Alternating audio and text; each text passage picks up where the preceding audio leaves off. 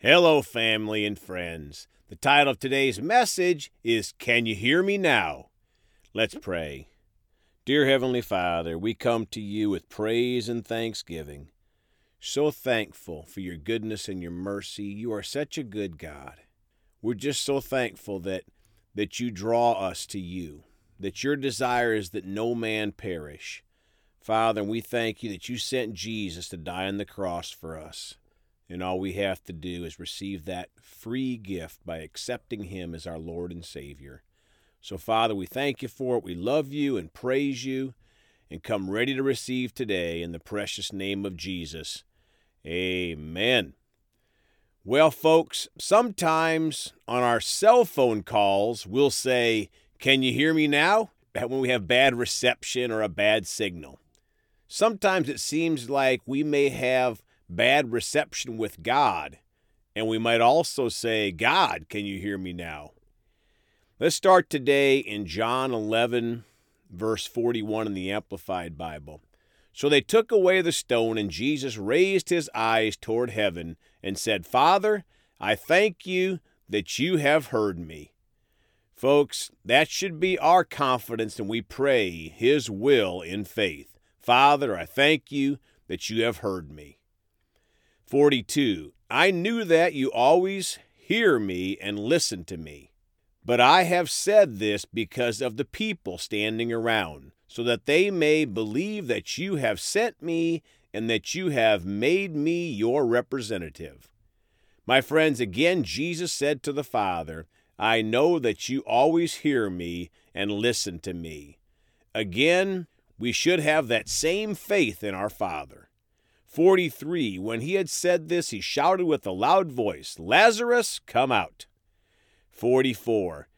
Out came the man who had been dead, his hands and feet tightly wrapped in burial cloths, linen stripes, and with a burial cloth wrapped around his face. Jesus said to them, Unwrap him and release him.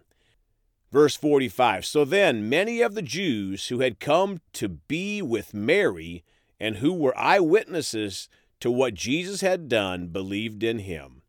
Folks, when we expect the Father to hear from us, great things happen, like people receiving Jesus as Lord and Savior.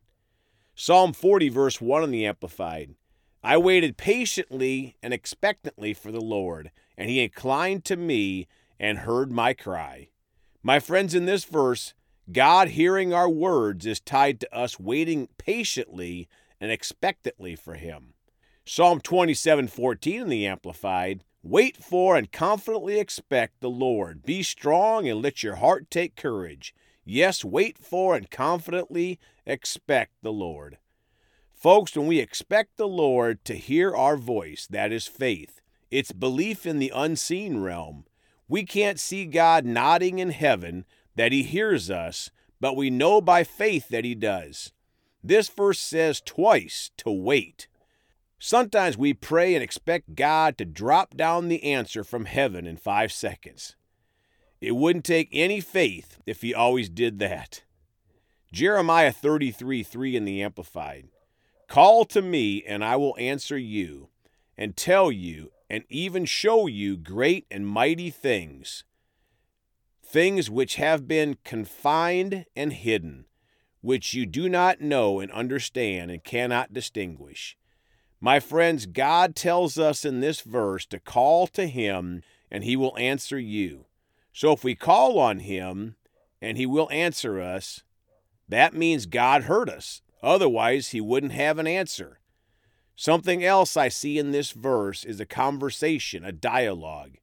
God created us for fellowship. When we talk to God, do we let Him answer? Or do we just ramble on and on? Does God set the phone down while we talk for five or ten minutes straight? Or do we let him talk to us? Acts 13 22 in the Amplified.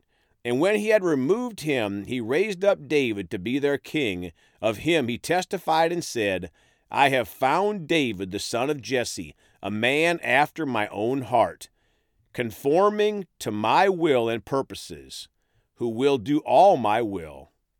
Folks, we can learn a lot from David, a man after God's heart, who conformed to God's will and purposes, who did God's will, we can also be encouraged as we know David wasn't perfect. He messed up big time with Bathsheba. Thankfully, none of us have to be perfect, or we'd be in trouble. But let's read what David said in Psalm 86 in the Amplified. A psalm of supplication and trust, a prayer of David. 1. Incline your ear, O Lord, and answer me, for I am distressed and needy. I long for your help. My friends, David had confidence that God would hear him and answer him and help him. This should give us confidence in God hearing from us, as we are in a new, better covenant than David. Verse 2 Protect my life, soul, for I am godly and faithful.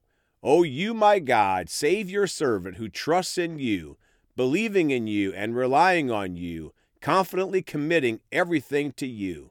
Folks, notice David was godly and faithful and trusted in God.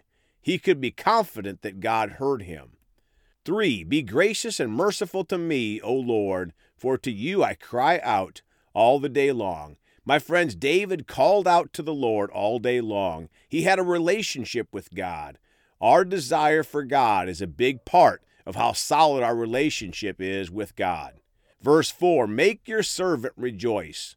For to you, O Lord, I lift up my soul, all that I am in prayer. Folks, again, David called out to God in prayer and rejoiced. How could David rejoice? Because he was confident that God would answer his prayers.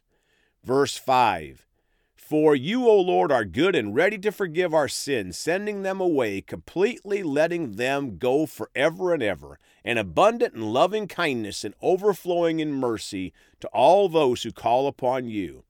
See, we have to call upon God. Verse 6 Hear, O Lord, my prayer, and listen attentively to the voice of my supplication, specific requests. Folks, David says, Hear my prayer, O Lord, and asking God to listen attentively showing that David was confident in his communications with God. Verse 7 In the day of my trouble I will call upon you, for you will answer me. My friends, here again, David knew that when he talked to God, that God would answer him. David didn't have to say, Can you hear me now, God? He was confident that God heard him. 1 John 5:14 in the Amplified. This is the remarkable degree of confidence which we, as believers, are entitled to, to have before Him, that if we ask anything according to His will, that is consistent with His plan and purpose, He hears us. Folks, this is one huge key thing that we have to remember when we ask the question, God, can you hear me now? This verse says, if we ask anything according to His will, that is consistent with his plan and purpose, he hears us. So, my friends, the opposite would be implied that if we ask anything that is not according to his will, that he does not hear us. So, let's talk about some examples. If we were to pray that God, if it is your will, please save me, he won't hear that prayer because that doesn't agree with God's word. His will is to save everyone. Or we might pray, God, if it is your will, please heal me. He won't hear that prayer because it is all over the Word of God that He is a healing God. Same thing on God's protection, it's His will, and so on. See, we have to pray, folks, in line with the Word of God, which is Jesus.